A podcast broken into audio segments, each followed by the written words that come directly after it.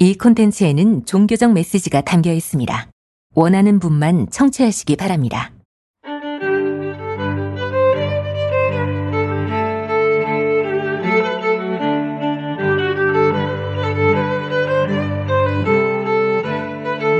성서와 세상.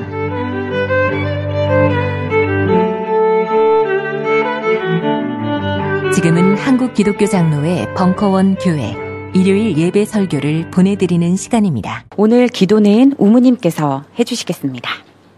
다 같이 기도드리겠습니다. 사랑이 많으시고 한없이 인자하신 하나님 아버지, 여전히 코로나가 안정되지 못해서 부분적 대면 예배를 드리다가 다시 비대면 예배를 드리고 있습니다. 하루속히 코로나가 종식되어 모든 생활이 안정을 되찾길 간절히 바라옵나이다. 이제 대통령 선거일이 얼마 남지 않았습니다. 이번 대통령 선거에서 부디 올바른 지도자가 당선되어 코로나를 비롯한 여러 어려운 여건을 살아가고 있는 국민들이 안정된 삶과 더불어 걱정과 고민들이 덜어지며 불평등한 삶이 더 이상은 없게 하여 주시옵소서. 이 나라의 국민들은 대통령이 바뀌고 나서의 삶을 기다리면서 여러 가지 생각을 하고 있습니다. 진정 올바른 지도자가 당선되면 바라는 몇 가지에 대해 기도드립니다. 집값 상승을 막는 것은 물론이며 부동산 경제가 안정화되며 서민들이 집을 구하는 데 있어서 어려움에 따른 복지 혜택이 더해 집값으로 인한 고민은 이제 더 이상 안 해도 되는 세상이 되어 전세 월세 고민 없이 온전한 내 집을 가질 수 있는 나라가 되게 하여 주시옵소서. 가진 것 많고 권력 있는 자가 죄를 지으면 더 이상 그 죄의 대가가 달지 않는 나라가 되게 하여 주시옵소서.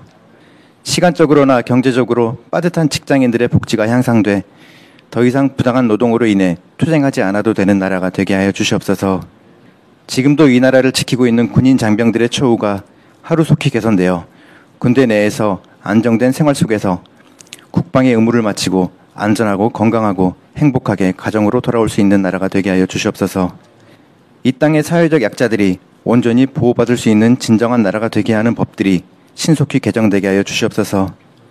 이 나라의 안전을 담당하는 소방공무원들의 안전을 역시 지켜주시어 더 이상 화재로 인한 소방공무원 가장 및 자식들이 목숨을 잃지 않는 안전한 장비를 나라에서 온전히 지원받게 하여 주시옵소서. 먼 타국에서 한국으로 와서 일하는 외국인 근로자들의 처우도 개선되게 하여 주시며 외국인에 대한 각종 차별이 없는 나라가 되게 하여 주시옵소서. 이 나라의 종교시설들이 더 이상 정치적으로 이용되지 않게 해주시며 오늘도 비대면으로 예배를 드릴 수 있게 인도해 주신 나사렛 주 예수님의 이름으로 기도드리옵나이다. 아멘. 오늘 성경 말씀은 로마서 8장 4절에서 9절입니다. 육신의 생각은 사망이라는 제목으로 김용민님께서 말씀 나눠주시겠습니다. 그것은 육신을 따라 살지 않고 성령을 따라 사는 우리가 율법이 요구하는 바를 이루게 하시려는 것입니다. 육신을 따라 사는 사람은 육신에 속한 것을 생각하나 성령을 따라 사는 사람은 성령에 속한 것을 생각합니다. 육신에 속한 생각은 죽음입니다. 그러나 성령에 속한 생각은 생명과 평화입니다. 육신에 속한 생각은 하나님께 품는 적대감입니다. 그것은 하나님의 법을 따르지 않으며 또 복종할 수도 없습니다. 육신에 매인 사람은 하나님을 기쁘게 해드릴 수 없습니다. 그러나 하나님의 영이 여러분 안에 살아계시면 여러분은 육신 안에 있지 않고 성령 안에 있습니다. 누구든지 그리스도의 영이 없으면 그리스도의 사람이 아닙니다. 아멘. 여러분, 이 세상에 있는 종교가 수를 헤아릴 수 없이 많습니다. 일본에만도 수만 개의 신이 있다고 하는데 말이죠. 종교 중에서도 이제 고등 종교가 있습니다. 고등 종교를 보면 틀림없이 있는 게 있습니다. 뭡니까? 경전입니다. 경전. 불교는 8만 4천 경, 유교는 공자의 13경, 13개의 경전이란 얘기입니다. 원불교는 정전과 대종경, 이슬람교는 114장으로 구성된 꾸란과 무함마드의 언행록입니다. 예. 이 경전에는 주로 율법이 담겨 있습니다. 어떻게 살아라, 또 이렇게 살지는 말아라, 뭐 이런 내용이 담겨 있는 것입니다. 이 경전이 요구하는 대로 말 잘 들으면은 덕볼 것이다. 그러나 말을 잘 듣지 않으면은 작살난다. 뭐 이런 내용도. 기독교에서도 경전하면 성경이죠. 율법이 있습니다. 구약 성경 모세 5경에 집중되어 있습니다. 만약 기독교의 경전으로 구약 성경만 있다면 아마 다른 종교와 별 차이가 없을 것입니다. 그런데 기독교에는 신약이 있습니다. 신약, 예수님의 말씀, 바울 선생의 가르침, 이게 신약 성경의 핵심이지요. 예수님과 바울 선생의 메시지는 어떻습니까? 놀랍게도 율법을 맹신하지 말라, 이것입니다. 경전인데 율법을 맹신하지 말라, 이런 메시지가 있어요. 일본의 대표적인 사상가면 우츠무라 간조 선생입니다. 이분이 또 아주 독실한 신앙인인데요, 이분 말씀이 이렇습니다. 율법과 도덕이 필요 없다는 종교를 너희는 보았느냐? 기독교뿐이다, 이렇게 말합니다. 저는 이 우츠무라 간조 선생의 말씀에서 한 발짝 더 나갑니다. 신약까지 있기 때문에 예수님의 말씀과 바울 선생의 가르침까지 있기 때문에 기독교는 가장 진보적이고 가장 혁명적인 종교다, 이렇게 말이죠. 여러분, 구약은 한마디로 말해서 율법입니다. 율법, 여러분 소중합니다. 율법이 잘못됐다고 얘기하는 게 아니에요. 바울 선생의 가르침도 그렇습니다. 율법은 거룩하며 계명도 거룩하고 의롭고 선한 것이다. 이거 제가 한 말이 아니라 바울 선생이 로마서 7장 12절에서 하신 말씀이에요. 자, 그렇다면 도대체 뭐가 진리인가? 율법을 버리라는 말인가? 아니면은 소중하게 간직하고 삶에서 실천하라는 말인가? 아니, 앞부분에서는 실컷 율법을 지키라고 하는데, 구약에서 신약 가서는 또 율법을 부정하라는 식으로 얘기하고 있으니 뭐가 이 진짜 가르침인가? 여러분, 소설을 말이죠, 결론도 읽지 않고 앞부분에서 그냥 적당히 읽다가 말면, 그래서 결론이 이러하다라고 말한다면 그게 소설을 제대로 읽은 것입니까? 심청전에서 심청이가 임당수에 빠져 죽었어요. 심청이는 죽었다, 이렇게 결론을 내려서야 되겠습니까? 성경 복음서에서 예수님이 십자가에 달려 돌아가셨는데 그것까지만 읽고, 야, 예수님이 죽었다, 야, 이렇게 결론 내린다면 이 결론이 합당합니까? 성경은 끝까지 읽어야 합니다. 바울의 주장은 율법은 나쁜 것이다, 그러니까 완전히 폐쇄해버려야 한다, 이게 아닙니다. 율법에 그쳐서는 안 된다는 것입니다. 여기에 무언가가 더 있어야 한다는 거예요. 무언가 더해져야 한다라고 말하는 것입니다. 그게 뭐냐? 바로 성령입니다. 오늘 로마서 8장 1절에서 뭐라고 되어 있습니까? 그리스도 예수 안에 있는 사람은 정죄를 받지 않습니다. 그리스도 예수 안에 있는 사람은 정죄를 받지 않습니다. 이런 것입니다. 어렸을 때 주일학교 다니신 분들은 아마 이 노래 많이 부르셨을 겁니다. 예수 안에 있는 나에게 결코 정죄함이 없네. 생명의 성령의 법이 해방되었네. 저도 초등학생 때 이 노래 참 많이 불렀고 율동도 있었어요. 다 까먹었습니다만은, 여하간 이 가사의 노래를 부를 때 여러분 무슨 뜻인지 알고 노래를 부르셨습니다. 예수 안에 있는 나에게 결코 정죄함이 없네. 생명의 성령의 법이 해방되었네. 이게 무슨 뜻인지 알고 우리가 노래를 율동을 했나요? 뭐 대충 예수 믿으면은 내가 죄인이 아님을 알게 된다, 이런 뜻으로 얼추 이해했을 것입니다. 그러나 이 노래를 부를 때마다 저는 이런 생각을 했습니다. 아니, 내가 왜 죄인인데, 초등학교 4학년 5학년인데 왜 죄인이야 내가? 벌써부터 내가 왜 죄인의 너울을 뒤집었어야 하는가? 따라서 죄인도 아닌데 왜 해방이 되는 것에 기뻐해야지? 아니, 이런 의문을 가졌습니다. 어떤 분들은 시건방지다 이렇게 말씀하실 수 있을지는 모르겠습니다만은, 아니, 생명의 성령의 법이 해방되었다, 성령의 사람이 되면 죄의식을 떨치게 된다는 이 말씀에 비추어 볼 때 이미 저는 죄와 사망의 법에서 해방됐다는 자각이 있습니다. 나는 죄를 지은 게 없기 때문에. 세상에, 얼마나 영적인 어린이였습니까? 저는 영적인 사람입니다. 초등학생 때부터 영적인 사람이었어요. 무슨 농담으로 하는 얘기입니다. 영적이긴 뭔 영적입니까, 제가. 자, 오늘 우리가 이 말씀을 오해하면 안 됩니다. 로마서 8장 1절 말씀에 따라서 단지 우리가 세례받았다고, 교회에 등록된 교인이라고, 또 직분이고, 남들 봤을 때 예수를 믿는다고 여겨져도 말이죠, 무슨 죄를 지어도 아무런 책임을 안 져도 된다, 이런 말은 아닙니다. 영화 밀양에서 남의 아이를 죽인 놈이 뻔뻔스럽게 유족 앞에서 나는 하나님께 용서받았다, 이렇게 떠드는 모습. 이 영화의 한 장면 때문에 이 기독교는 그야말로 모렴치한 종교가 돼버렸습니다. 예. 그놈이 실존 인물이라면 제가 찾아가서 이렇게 얘기하고 싶어요. 야, 네가 언제 하나님께 용서받았냐? 응? 우선 피해자에게 용서를 간절히 구한 다음에, 그런 다음에야 하나님께 용서를 받든 말든 할 거 아니겠냐? 네가 뭔데 이 피해자분들 건너뛰고 하나님께 용서를 받았다고 얘기하느냐? 사실 하나님이 호구는 아니잖아요. 예? 죄와 사망의 법에서 해방되는 삶을 인정해주는 주체는, 즉 내가 예수를 제대로 믿는지 안 믿는지를 판단하는 주체는 내가 아닙니다. 남도 아니에요. 목사님도 아니고 전도사님도 아닙니다. 누가 판단하느냐? 바로 하나님이 판단하시는 겁니다. 교인인지 아닌지, 성령으로 거듭났는지 거듭나지 않았는지, 그 판단하는 거는 내가 아니라 남도 아니고, 무슨 교육자도 아니고 뭐 장로님도 아니고 바로 하나님이 하시는 거예요. 언제 우리가 한 번이라도 하나님이 나를 그리스도인으로 인정하셨을까라는 고민을 해본 적 있으십니까? 돌아본 적 있으십니까? 자, 그렇다면 어떻게 하면 우리가 예수 믿는 것을 인정받고 그렇게 해서 죄의식을 갖지 않고 당당하게 이 세상을 살아갈 수 있을까? 오늘 그 이야기를 해보려고 합니다. 우선 어떤 사람이 제대로 예수를 믿는 사람이냐? 즉 어떤 사람이 확실히 죄와 사망의 권세에 지배받지 않고 사는 사람이냐, 곧 선명한 성령의 사람이냐, 이걸 따지자면 지금 내가 죄와 죽음의 지배를 받는 사람인지 아닌지 점검해야 합니다.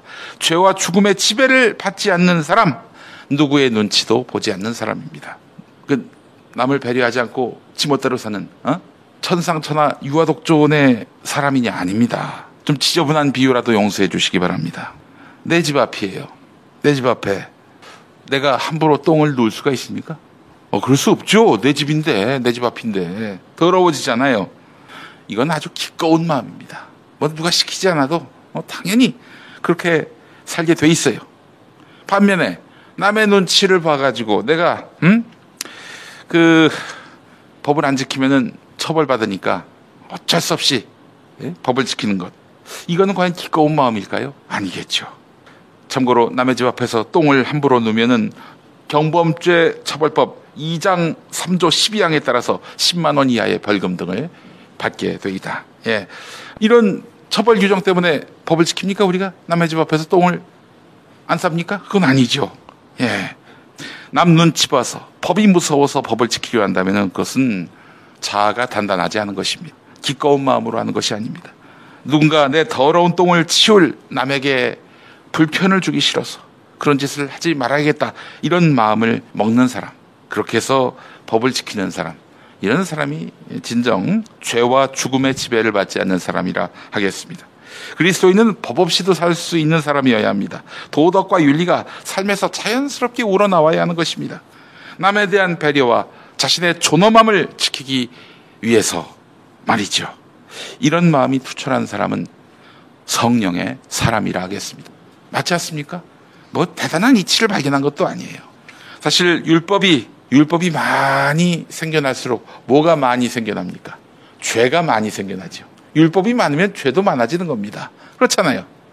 아니, 법이 많아진다는 건 뭡니까? 범법이 많아진다는 거 아닙니까? 당연히 그럼 죄가 많아지죠.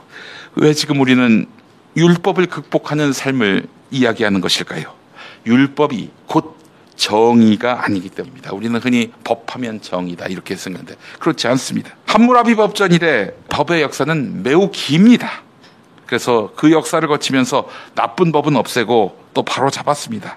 그래서 많은 부분 법은 정의에 가까워졌는데, 하지만 부당한 법, 모자란 법이 얼마나 많은지 지금도 뭐 돌이켜보면 군데군데에서 잡아낼 수가 있어요. 지난주 보리떡 혹시 시청하신 분들도 있겠지만 시청 안 한 분들도 있을 것입니다. 성령의 사람이 아닙니다. 농담이에요, 농담. 볼 수도 있지 뭘. 보리떡 시간에도 제가 얘기한 바가 있는데, 나치 독일 시대에는 뉘른베르크 법이라는 법이 있었습니다. 독일 내에 유대인의 독일 국적을 박탈하는 법입니다. 야, 아주 대단한 그 차별법이었죠. 유대인은 독일 사람으로 인정하지 않아요. 그 정도면은 모르겠습니다. 이런 정도를 넘어서서 유대인과 독일인이 연애를 하면 안 돼요. 성관계를 가지면 안 돼요. 당연히 결혼도 금지합니다. 또 유대인이 그 참정권을 가질 수 없도록 공무담임권이라고 하지, 어려운 말로. 그것도 또 법으로 만들었습니다. 아주 유대인을 바퀴벌레만도 못하게 보는 법이죠. 자, 이 법이 얼마나 무서웠냐면요, 어떤 60세 독일 노인이 자기 집에 하인으로 있던 30살의 유대인 여성의 볼에다가 가볍게 입을 맞췄어요. 그랬다 사형당했습니다. 예.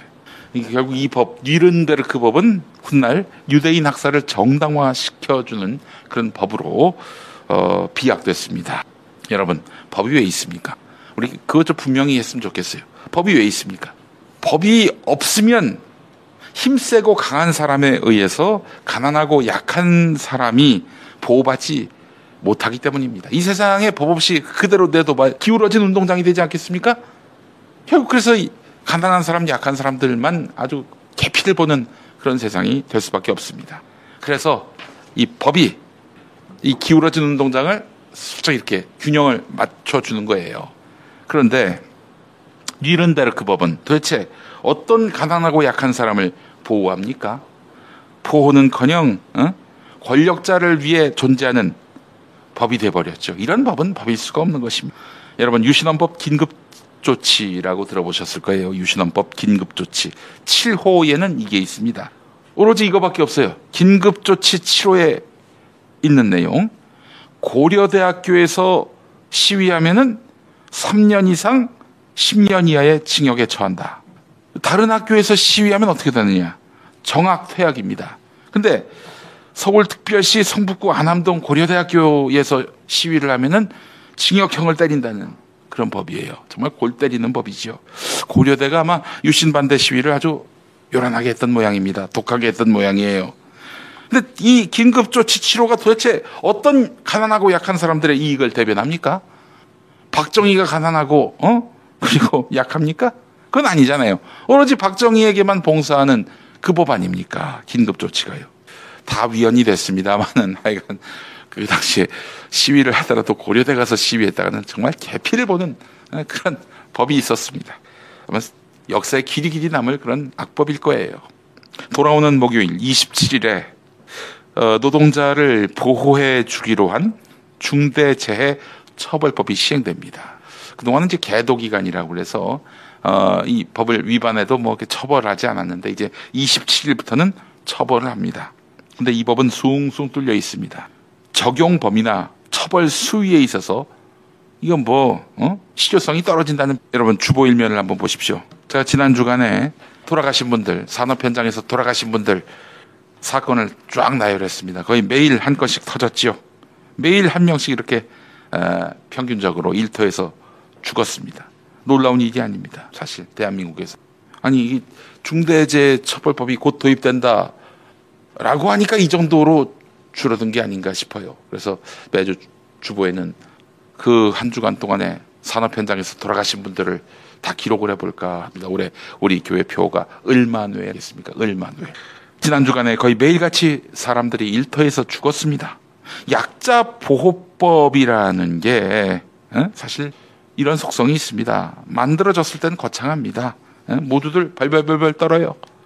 그러나 시간이 지날수록 그 법은 힘있고 돈 많은 사람들 편에 서게 돼 있습니다. 숭숭 구멍이 뚫려서 나중에는 어느 누구도 보호하지 못하게 만들어요. 법이 갈수록 헐거워지는 면도 있지만, 법을 판단하는, 죄의 유무를 판단하는 판사들이 결국 가진 자 편에 서기 때문입니다. 법 너무 좋아하지 마세요. 법이 우리를 구원해 줍니까? 네, 구라도 그런 구라는 없습니다. 바울은 당시 율법에 대해서 가장 잘 아는 사람이었습니다. 학자였어요. 율법 학자였어요. 그가 율법에 대해서 떠들 때에는 상당한 권위가 있었습니다. 바울은 율법에 대해서 뭐라고 이야기합니까? 이제는 한계와 맹점을 짚어냅니다. 이게 전부가 아니다. 세상사는 지혜의 전부가 아니다라고 얘기를 합니다. 그럼 그는 율법의 논리로 율법을 극복한 예수 믿는 사람들을 탄압했습니다.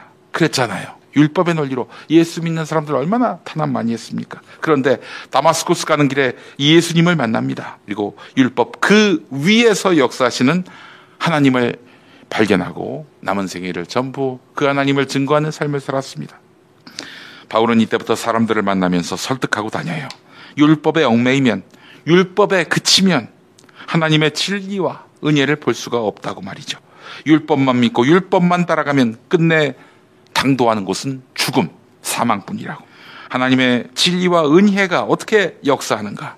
여러분, 이제 이 설교의 결론에 도달했지만 아직 많이 남아 있습니다. 아직 많이 남아 있어요. 예. 자, 결론부터 말씀드리자면, 예, 하나님의 진리와 은혜가 어떻게 역사하는가. 바로 성령을 통해 역사합니다. 지난주 저는 성령 세례를 받아야 한다, 이런 말씀을 드렸습니다.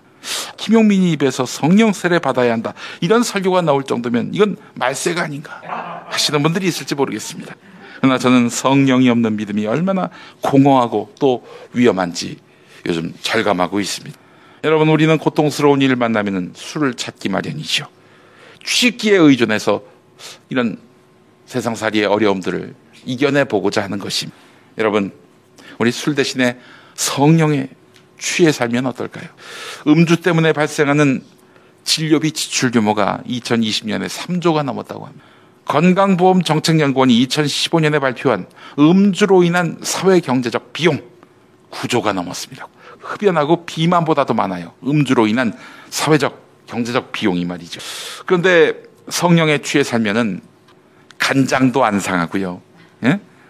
그리고 이 심적인 부담도 털어낼 수가 있습니다. 사실 술은 목구멍 넘어가는 그런 맛이라도 있지, 그것도 없이 어떻게 성령에 취할 수 있겠는가? 성령 취해서 좋은 게 뭔데? 라고 물어보실 분들이 있을지 모릅니다. 술은 목구멍 넘어가는 짜릿함이라도 있지. 근데 성령은 말이죠, 성령에 취하면 눈앞에 열매가 계속 보이는 그런 삶의 짜릿함이 있습니다. 우리는 늘상 잠을 잡니다. 이제 퀴즈를 내겠습니다. 자, 다음 두 가지 보기 중에서 어떤 잠을 원하십니까? 첫 번째, 술 마시다가 필름이 끊겨서 자는 잠. 두 번째, 벌어놓은 돈을 막 세다가 너무 돈이 많아가지고 중간에 세다가 자는 잠. 네. 당연히 두 번째가 되겠죠. 그렇습니다. 성령에 취하면 뭐 돈 많이 번다 이런 말은 아니지만 삶의 보람과 희망이 넘치는 삶을 살게 되는 것입니다. 성령에 취하면은 9가지 열매가 막 생겨납니다. 9가지 열매가 뭡니까? 사희화, 인자, 양충, 온애.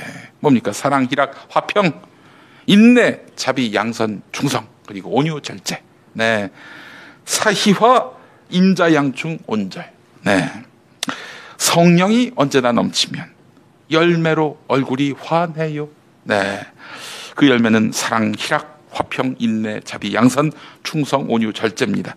뭐가 가치로 말씀드리니까 잘 헤아려지지 않지만, 내 삶에 사랑이 넘치고 희락이 넘치고 화평이 넘치고 인내가 넘치고 자비가 넘치고 양선이 넘치고 충성이 넘치고 온유가 넘치고 절제가 넘치면 얼마나 좋을까요? 여러분, 술은 내일이 괴롭지만 성령은 내일이 기다려집니다.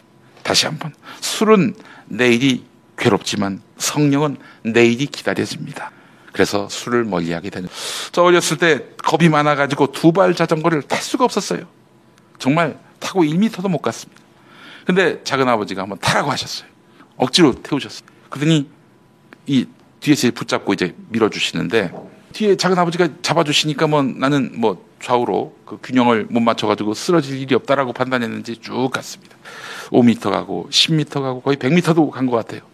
보았더니 작은 아버지는 뒤에서 이제 손을 놓고 계셨고, 저는 그냥 저 스스로 갔던 거예요.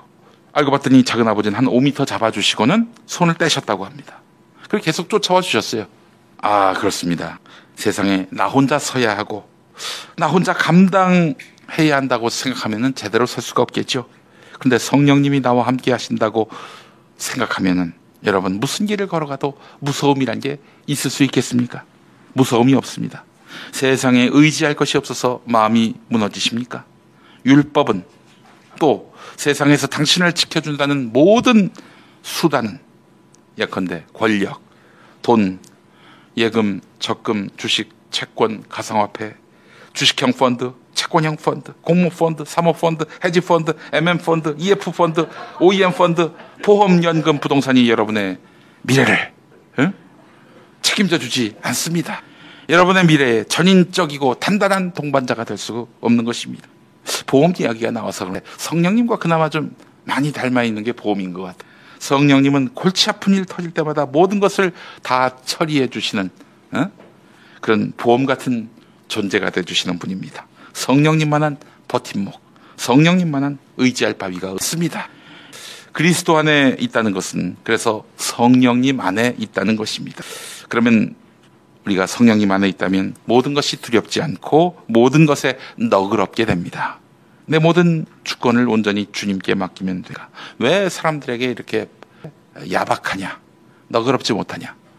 내가 내 자신이 지금 코너에 몰렸고 겁이 많은데 누가 남에게 너그러울 수 있겠어요. 영화 미장의 그 범인도 그러하지만 성령에 취해서 사는 그리스도인은 정말 찾기 힘듭니다. 한때 높을 고자 그리고 땅 지자 해서 고지론이 맹위를 떨쳤습니다. 그리스도인이 사회적으로 높은 자리에 많이 가야 세상이 바뀐다. 천국의 형상을 닮아간다. 뭐 이런 이야기인데요. 근데 어느 순간 그 이야기는 싹 사라졌습니다. 왜냐? 조지 W. 부시 대통령, 이명박 대통령 시대를 거치면서 그리스도인이 사회적으로 높은 자리에 가야 세상이 바뀐다는 말이 싹 사라졌어요. 근데 부시는 아침마다 모이면 예배하고 성경 공부한다고 합니다. 참모들하고.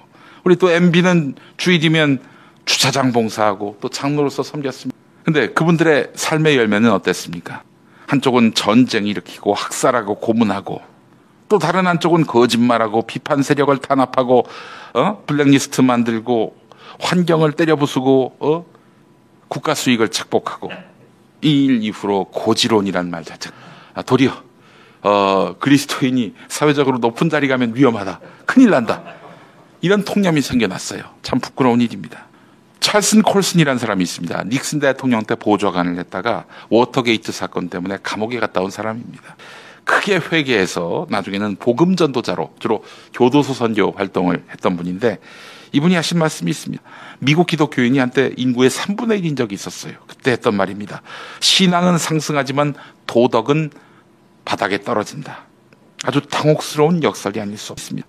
율법이 많아지면 죄가 많아진다고 했는데 기독교인이 많아지면은 세상의 불의가 더욱 많아진다. 뭐 이런 얘기입니다. 신앙은 상승하나 도덕은 하강한다. 기독교인 신앙인이 많아지면 그 사회가 그리스도의 정의와 평화가 넘쳐나야 하는데 그 반대라는 얘기죠. 무엇보다도 성령의 사람으로 산다는 것은 어려운 일입니다. 기독교인 쉽게 될 수 있죠. 그러나 성령의 사람으로 사는 것은 다른 문제입니다. 어렵다는 거예요. 성령의 사람 그 수도 매우 적습니다. 성령의 사람이 된다는 것은 말씀드렸듯이 뭐 세례를 받아 혹은 뭐 목사고시 통과해서 장로고시 통과해서 아닙니다. 성령의 사람이 된다는 건요, 여러분. 이건 정말 우리가 마음속에 새겨야 하는데 어느 일정 시점에 가서 그 단계를 넘어가면 성령의 사람이 되는 게 아닙니다. 달성되는 가치가 아닌 거예요. 하루 일을 마치고 집에 돌아오면 우린 뭐합니까? 씻잖아요. 그죠? 안 씻고 그냥 잡아요. 뭐 입을 다 더러워지고. 네, 대개는 집에 들어오면 씻습니다. 거룩함이라고 하는 것은 달성되는 게 아닙니다. 거의 매일같이 돌아보고 점검해야 하는 것입니다. 우리는 우리가 살고 있는 사회 속에서 세속의 강력한 영향력 아래 지배받고 있습니다. 그렇지 않습니까? 각종 욕망의 미끼가 나의 눈을 유혹하고 있지 않습니까? 이런저런 번잡한 마음이 나의 따뜻하고 반듯한 마음을 비틀고 쉽게 만들지 않습니까? 식어버리게 만들지 않습니까? 이런 세상적인 도전 앞에서 나는 나를 지키기 매우 어렵습니다. 그래서 날마다 거룩해져야 하는 것이고 날마다 회개해야 하는 것이고 날마다 성령님을 구해야 하는 것입니다. 성령의 사람으로 산다는 것은 달성되는 가치가 늘 간구해야 할 가치고 늘 그렇게 해서 거듭나야 할 그런 가치인 것입니다. 왜 한국계 신교가 무너지고 있습니까? 왜 사그라들고 있습니까? 교인들 개개인이 세상에서 흔들린 마음을 바로 잡고자 주일에 애써서 교회에 왔는데 여기도 똑같아요. 아니 더 심합니다. 그래서 마침내 하나님이란 존재는 없다 이렇게 판단하게 되고 그렇게 해서 교회를 떠나게 되고 교회는 빈사 상태에 빠지고 목사들에게 가스라이팅 당한 교인들만 남게 되는 것입니다. 그래서 우리는 또 교회는 늘 성령으로 거듭나야 하는 것입니다. 최근에 평화나무가 대선 앞두고 특정 정치 세력을 비토하는 선거법을 위반하는 어떤 목사 집회에 사람을 보내서 취재하게 했습니다. 코로나19 상황에서 교회는 식사를 할 수 없습니다. 식사를 제공할 수 없어요. 근데 이 교회는 식사를 제공했습니다. 다 촬영했어요. 그리고 목사한테 전화해서 물었습니다. 밥을 줬냐고. 밥 안 줬다 이러는 거예요. 뻥을 친 거죠. 거짓말을 한 겁니다. 그 사람이 선거법을 어긴 것도 문제인데 이 방역법도 위반을 한 거예요. 그것도 그렇지만 하나님의 관점에서는 목사가 거짓말을 한 것, 이게 더 심각한 문제일 것입니다. 평화나무 뉴스에 나와 있습니다. 뻥친 거. 예. 전 다른 것보다도 목사가 순간의 난감함을 회피하기 위해서 거짓말을 했다는 점에 경악을 금치 못합니다. 물론 김용민이는 뭐 그렇다고 태어나서 단 한 번도 거짓말을 안 했느냐, 그건 아니죠. 그러나 적어도 목사라는 직함으로 살 때에는 집안에서 이제 배우자를 상대로 거짓말을 할 수는 있어도 그러나 사회와 언론을 향해서 거짓말을 한다는 건 이건 매우 심각한 문제 아닙니까? 목사라는 타이틀로. 물론 그는 적대적인 평화나무 기자에게 정직하게 말할 의무가 없다라고 생각했을지 모르겠습니다.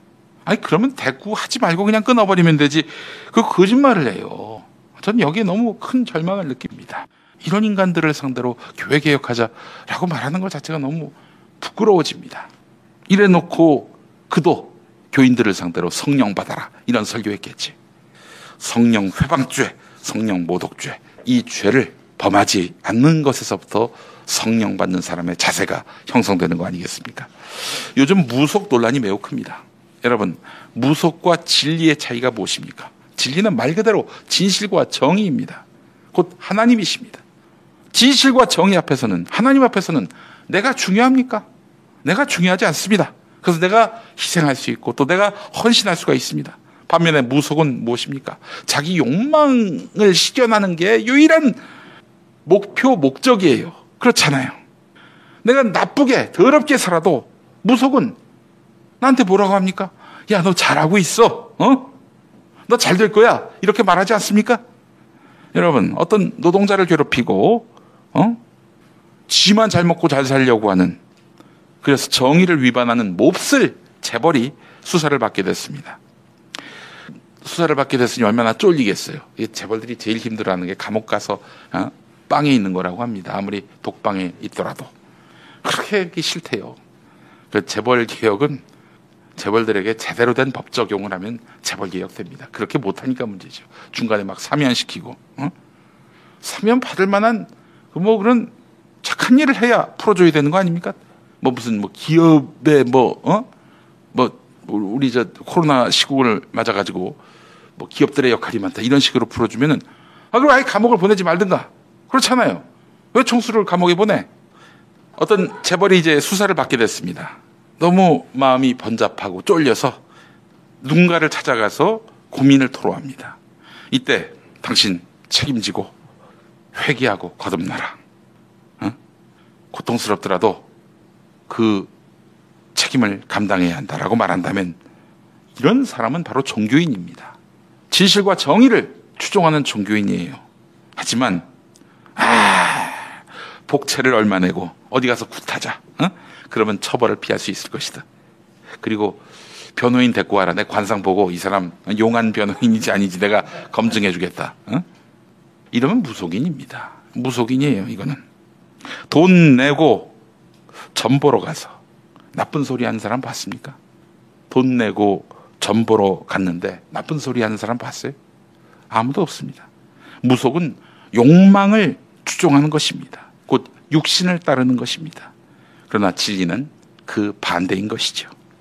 무릇 육신을 따르는 사람은 육신에 속한 것을 생각하고 성령을 따르는 사람들은 성령에 속한 것을 생각한다고 했습니다. 오늘 본문이요. 육신에 속하는 사람들은 결국 무엇에 의해 좌지우지 되느냐? 사망입니다. 모든 염려가 사망에 치우쳐요. 그래서 사망을 피하는 방법을 찾게 됩니다. 그런데 성령에 속한 사람들은 무엇에 좌지우지 됩니까? 바로 생명입니다. 생명. 그 사람의 모든 지향하는 바가 생명에 쏠리게 돼 있어요. 그래서 생명을 추구하는 방법을 찾게 됩니다. 여러분, 사망을 걱정하는 사람은 무엇이 생명의 길인지 관심이 없는 사람입니다. 곧 육체에 속한 사람입니다. 반면에 생명을 따라가는 사람은 사망에 대한 두려움이 없는 사람입니다. 성령에 속한 사람입니다. 여러분, 생명이란 말이 너무 포괄적이어서 그렇지요. 생명은 사랑입니다. 사랑. 여러분, 아무리 아름답고 숭고한 뜻을 가지고 모인 단체라도요, 그게 교회일 수도 있고 교단일 수도 있습니다. 근데 그 단체가 사랑이 없고 신뢰가 사라지면 뭐만 남는 줄 아십니까? 율법만 남아요. 율법만. 응? 그래서 서로 정죄하고 서로 트집 잡고 그러는 겁니다.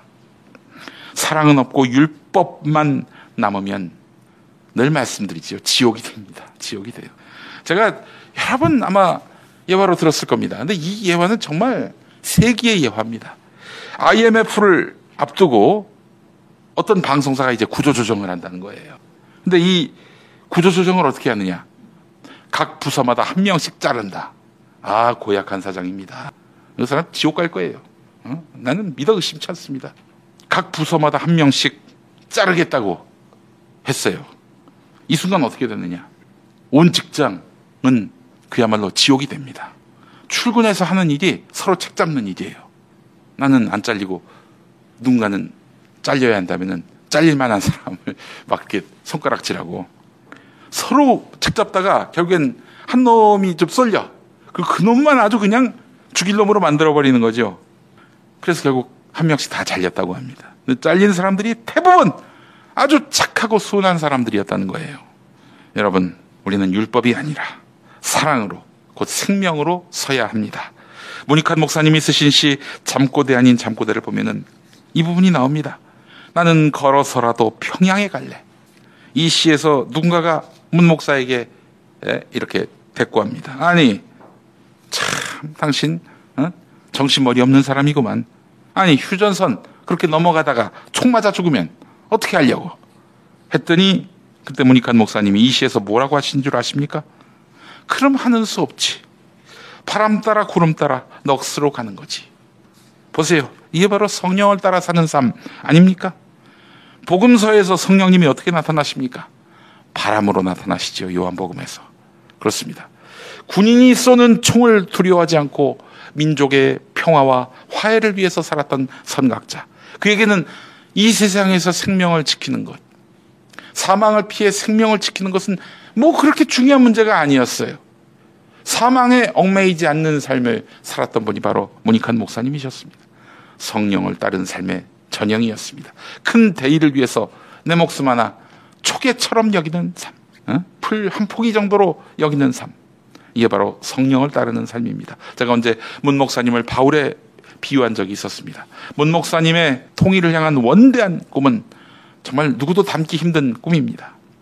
그래서 문 목사님을 싫어하는 사람들이 그렇게 많았습니다. 어마어마했었어요. 전국적으로 뭐 그냥 뭐 문 목사님 화형식도 있었고요. 2년 갔다가 또 문 목사님을 싫어하는 목사들도 많았지요. 그래서 빨갱이다, 정치 목사다 이딴 소리를 했습니다. 그들 자신은 불의한 군부 독재자들 곁에서 알랑댔으면서 누가 누구 보고 정치 목사라고 합니까? 바울도 그랬습니다. 수천 년 이어져 온 유대교의 어떤 정체성이나 다름없는 율법을 부정했지 않습니까? 유대인들이 얼마나 미워했겠어요. 그래서 바울을 쫓아다니면서 그렇게 회방을 놨다고 합니다. 바울이 어디서 집회한다 그러면 찾아가가지고 요즘 같으면 막 시위도 하고 막 앞에서 가스통 들고 와서 깽판 놓고 그랬겠죠. 그때는 다행히 가스가 없었습니다. 예. 우리 사회에서 혁명을 꿈꾸는 사람들은 이렇게 무한한 고난을 당했습니다. 그렇잖아요. 누구라고 꼭 제가 들먹이진 않더라도 이런 어떤 기득권의 그 체계를 허물기 위해 애쓰는 사람들은 끊임없이 모략을 당하고 비방을 당하고 그래 왔습니다.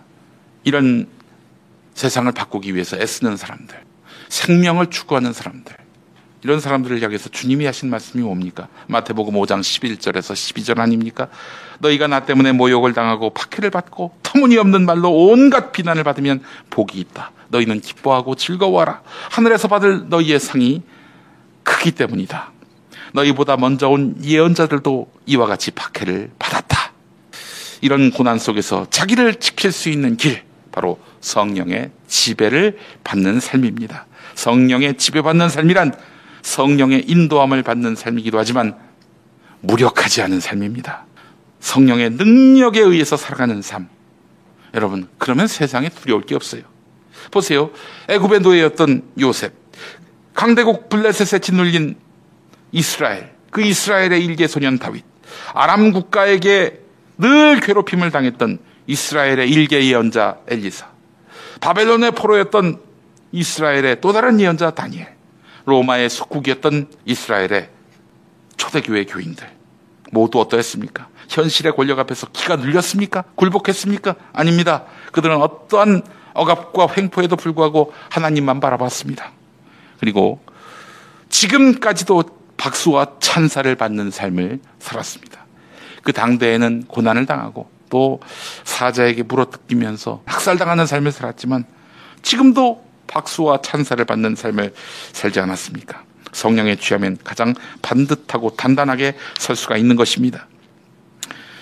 녹록하지 못한 현실에 절망하지 않습니다. 그걸 뛰어넘습니다. 여러분, 우리 모두 그러한 삶을 살아야 하지 않겠습니까? 성령의 사람은 하나님을 사랑하는 사람입니다. 그런데 하나님을 사랑하는 사람들을 주어로 한 그런 성경 말씀이 있습니다. 로마서 8장 28절인데요. 하나님을 사랑하는 이들, 곧 하나님의 계획에 따라서 부르심을 받는 이들에게는 모든 것이 함께 작용하여 선을 이룬다는 것을 우리는 압니다. 모든 것이 합력하여 선을 이룬다. 이렇게 개역성경은 번역하지요. 로마서 8장 28절 말씀입니다. 성령의 지배받는 사람에게 하나님이 주시는 진정한 선물은 이것입니다. 우리에게 닥쳐진 모든 현실의 결과가, 끝내 선이 된다는 것입니다. 아름다운 결말을 맺게 된다는 것입니다. 해피엔딩이 된다는 것입니다. 내가 낙방하고, 내가 패배하고, 내가 불이익당하고, 내가 차별당하고, 내가 아프고, 내가 슬프고, 내가 울분이 생기지만 이 모든 것들이 아름다운 결론으로 가기 위한 기림을 우리 나라야 합니다. 성령에 매여 사는 사람들이라면. 넷플릭스 드라마 중에 로마서 8장 37절이 있습니다. 혹시 보신 분들 계실진 모르겠습니다만 스포일러가 될 것 같아서 제가 조심스럽게 말씀드리지만 교회 개혁을 외치던 어떤 신실한 그리스도인 이야기입니다. 결론은 어떻게 되느냐? 쉽게 말해서 교회를 사유화하고 정의를 배반하던 목사에 의해서 끝내 집니다. 싸움에서 져요. 이쯤 되면은 교회를 떠나는 것은 물론이고 허공을 향해 소리치고 싶을 거예요. 하나님, 당신은 어디 있습니까? 라고 말이죠. 그러나 주인공은 악이 승리한 듯한 상황이 끝나고 마지막에 주님께 참회합니다.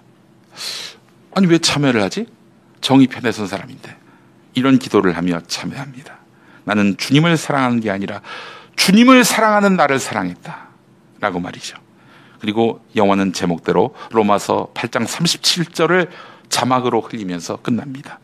그러나 우리는 이 모든 일에서 우리를 사랑하여 주신 그분을 힘입어서 이기고도 남습니다. 로마서 8장 37절. 다시 한번, 그러나 우리는 모든 일에서 우리를 사랑하여 주신 그분을 힘입어서 이기고도 남습니다. 지금 정의에 목말라 하시는 분들 계십니까? 그냥 현실 속에서는 계속 내가 치는 것 같아요. 그러나 그 패배를 통해서 아름다운 결론을 만들기 위한 하나님의 계획을 신뢰하시기 바랍니다. 정의를 위해 산다고 하지만 길은 멀어 보이고 기회주의가 판치고 정의가 끝내 패하는 세상이라고 생각되십니까? 그러나 하나님은 이 패배의 역사 속에서도 끝내 합력하여 선을 이루기 위해서 애쓰고 계십니다. 특성화 고등학교 학생들이 산업 현장에서 죽어나가고 있습니다. 다른 학우들이 뜻을 모아서 노동조합을 만들었습니다. 돌아가신 학생들의 그런 죽음에 아마 유족들의 마음은 찢어졌을 것입니다. 그러나 그들의 이런 희생 속에서 이걸 막기 위한 연대와 협동이 시작됐습니다. 고통과 절망의 땅에 선의 싹이 트기 시작했습니다. 이 싹튼 선에 우리가 물을 줘야 하지 않겠습니까? 이것이 바로 성령의 사람들이 해야 할 일입니다. 잠시 영상을 보시겠습니다. 안녕하세요. 전국특성화고 노동조합 위원장 최서연입니다. 벙커원 교회 신도분들께 두 번째로 인사드립니다. 지난번에 여수 현장 실습생 고홍정우님의 산재 사망 소식을 전했을 때 벙커원 교회에서 특성화고 노조에 후원을 해주셨었습니다. 정말 너무너무 감사드립니다. 그때 보내주신 후원금으로 우리가 전국에서 고흥정우님 추모촛불을 함께 들 수가 있었습니다. 그리고 청와대에서 행진할 때, 그리고 서울에서 기자회견을 열 때에도 고흥정우님 친구분들이 여수에서 서울로 올라와서 함께 투쟁할 수 있도록 교통비에도 사용을 했었습니다. 그런 과정이 있었기 때문에 작년에 아주 큰 변화들을 만들 수가 있었는데요. 올해 개정되는 국가교육과정 총론에 노동교육을 담을 수 있게 초안이 발표가 되었습니다. 그리고 노동인권과 산업안전보건이라고 하는 과목을 신설하게 되었습니다. 그간 정말 많은 사람들이 학교에서 이 노동교육을 가르치도록 수십 년을 쌓아왔음에도 불구하고 이게 만들어지지가 않았던 부분이었거든요. 이제까지 학교도 사회도 그 어디도 학생들한테 부당한 대우에는 맞서서 싸워라, 목소리를 내고 바꿔야 된다, 노동조합에 가입해서 도움을 청해라, 이렇게 가르쳐준 적이 없었습니다. 늘 참으라고 하고 가만히 있으라라고 하고 넘어가라고 했기 때문에 홍정우님과 같은 사고가 일어났던 것입니다. 노동권이 우리가 모두 당연하게 누려야 할 권리라는 걸 학생들이 배울 수가 있게 된 겁니다. 이 모든 과정이 벙커원 교회처럼 함께 힘 모아주시는 분들이 있었기 때문에 가능했다고 생각합니다. 며칠 전에도 강원도 원주에서 근무하던 특성화고 졸업생이 본래 전공도 아니고 맡은 업무가 아님에도 불구하고 필스 기계 작업을 지시를 받았었습니다. 그 작업을 하다가 손이 끼는 사고가 있었고 정말 손이 엉망진창이 된 겁니다. 다 이제 엉망진창이 된 뼈를 안 맞게 된 뼈를 맞추고 인대를 고치고 이런 3번의 수술을 했음에도 불구하고 또 관절을 수술을 해야 한다고 합니다. 이제 정말 갓 20살이 된 그 여학생이 정말 잘못하면 평생 장애를 안고 살아가야 될 수도 있는 거였어요. 유서를 써놔야 할 것 같다. 비행기 정비업체에서 근무하는 우리 조합원이 한 말입니다. 일한 지 2달밖에 안 됐고 그럼에도 불구하고 벌써 2번이나 피를 흘렸습니다. 거대한 비행기를 정비하는 그곳에서 수십 명, 수백 명의 노동자들이 거의 노예나 다름없게 일을 하고 있다고 합니다. 이제 20살 되는 창창한 나이에 10달이라고 이런 말들을 했던 겁니다. 특성화고 노동조합은 또 새로운 투쟁을 하기 위해 신발끈을 고쳐매고 있습니다. 특성화고 노동조합이 싸우고 바꿔야 할 현실들이 너무나 많습니다.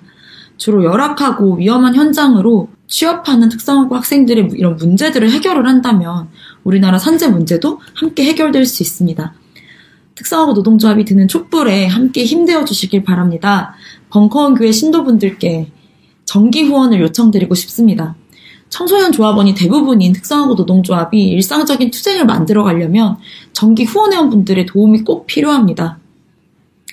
지난 2016년, 17년 박근혜 촛불 투쟁을 저도 그때 함께 있었는데요. 그때 정말 우리나라 국민들의 힘이 저력이 이만큼이구나라고 하는 것들을 정말 피부로, 심장으로 느꼈던 것 같습니다. 특성화고 학생들 그리고 우리 나라에서 열심히 일하고 있는 이 노동자들의 이런 문제를 해결하는 일도 우리가 함께 힘모을 때 가능하다고 생각합니다. 이 싸움에 정말 함께 힘되어 주시길 부탁드립니다. 감사합니다. 네, 벙커원 교회는 1월 한 달 동안 들어온 헌금의 4분의 1을 전국 특성화 고등학생 노동조합을 위해서 기부합니다. 예, 우리도 사실 임대료 내기 빠듯한데요. 그런 현실에 굴복하지 않고 헌신하기로 했습니다. 여러분, 성령의 은총이 가득한 성령에 의해서 지배받는 교회라면은 이런 임대료 절벽 앞에서 우리가 굴복하면 안 되지 않겠습니까? 예, 헌금 많이 임해주시면 감사하겠습니다. 예. 사랑하는 벙커원 교회 교우 여러분, 성령에 이끌림 받는 삶을 살기 위해 우리 애씁시다. 이를 위해서 나의 주도권을 온전히 주님께 내놓읍시다. 그리고 우리 앞에 펼쳐진 현실에 대해서 합력하여 선을 이루실 하나님의 역사를 믿읍시다. 나 스스로 내 삶의 짊을 진다고 이게 해결됩니까? 복채를 두둑히 내서 점쟁이가 이끄는 대로 운명을 개척할 수 있을 것이라고 보십니까? 그건 자기를 믿는 겁니다. 자기를 믿는 거예요. 육신의 길입니다. 사망으로 가는 길입니다. 우리를 의롭게 해주시는 분, 선한 길로 인도하시는 분, 바로 하나님만 의지하며 나아갑시다. 그것이 성령의 길입니다. 생명으로 가는 길입니다. 죄와 사망의 늪에서 헤어나와 선과 생명의 세상으로 나아갑시다. 성령의 등에 업혀 사는 삶에 무슨 두려움이 있겠습니까? 무슨 주저함이 있겠습니까? 우리 모두 성령의 사람이 돼 하루하루를 이겨나갑시다. 하루하루를 거룩하게 만들어 갑시다. 그리고 고갈될 때마다 성령을 부르짖고 다시 충전하는 삶을 살도록 합시다. 이로써 세상 모든 역사가 성령의 선하신 계획대로 운행되도록 애씁시다. 함께 기도하시겠습니다. 사랑과 은혜의 하나님, 낮고 천한 자리로 오신 주님을 찬양합니다. 사랑과 희생과 또한 비움의 삶으로 모든 이들을 품어주심에 감사합니다. 인간의 생각과 깊이가 다른 하나님의 놀라운 차원과 섭리를 고백합니다. 가난하고 병들고 멸시받는 갈릴리 민중들과 하나가 돼 희망과 기쁨을 선사하시니 감사합니다. 교회도 그 마음을 가슴에 품고 세상을 위로하고 소망을 주게 하옵소서. 특히 우리 한 명 한 명이 성령의 지배를 받는 삶을 살고 성령이 고갈될 때는 새 힘을 얻는 삶을 살고 이 삶을 통해서 세상을 변화하게 해 주옵소서. 우리가 드리는 이 예배를 받아주시고 주님의 진리와 사랑으로 충만하게 하옵소서. 예수 그리스도의 이름으로 기도합니다. 아멘.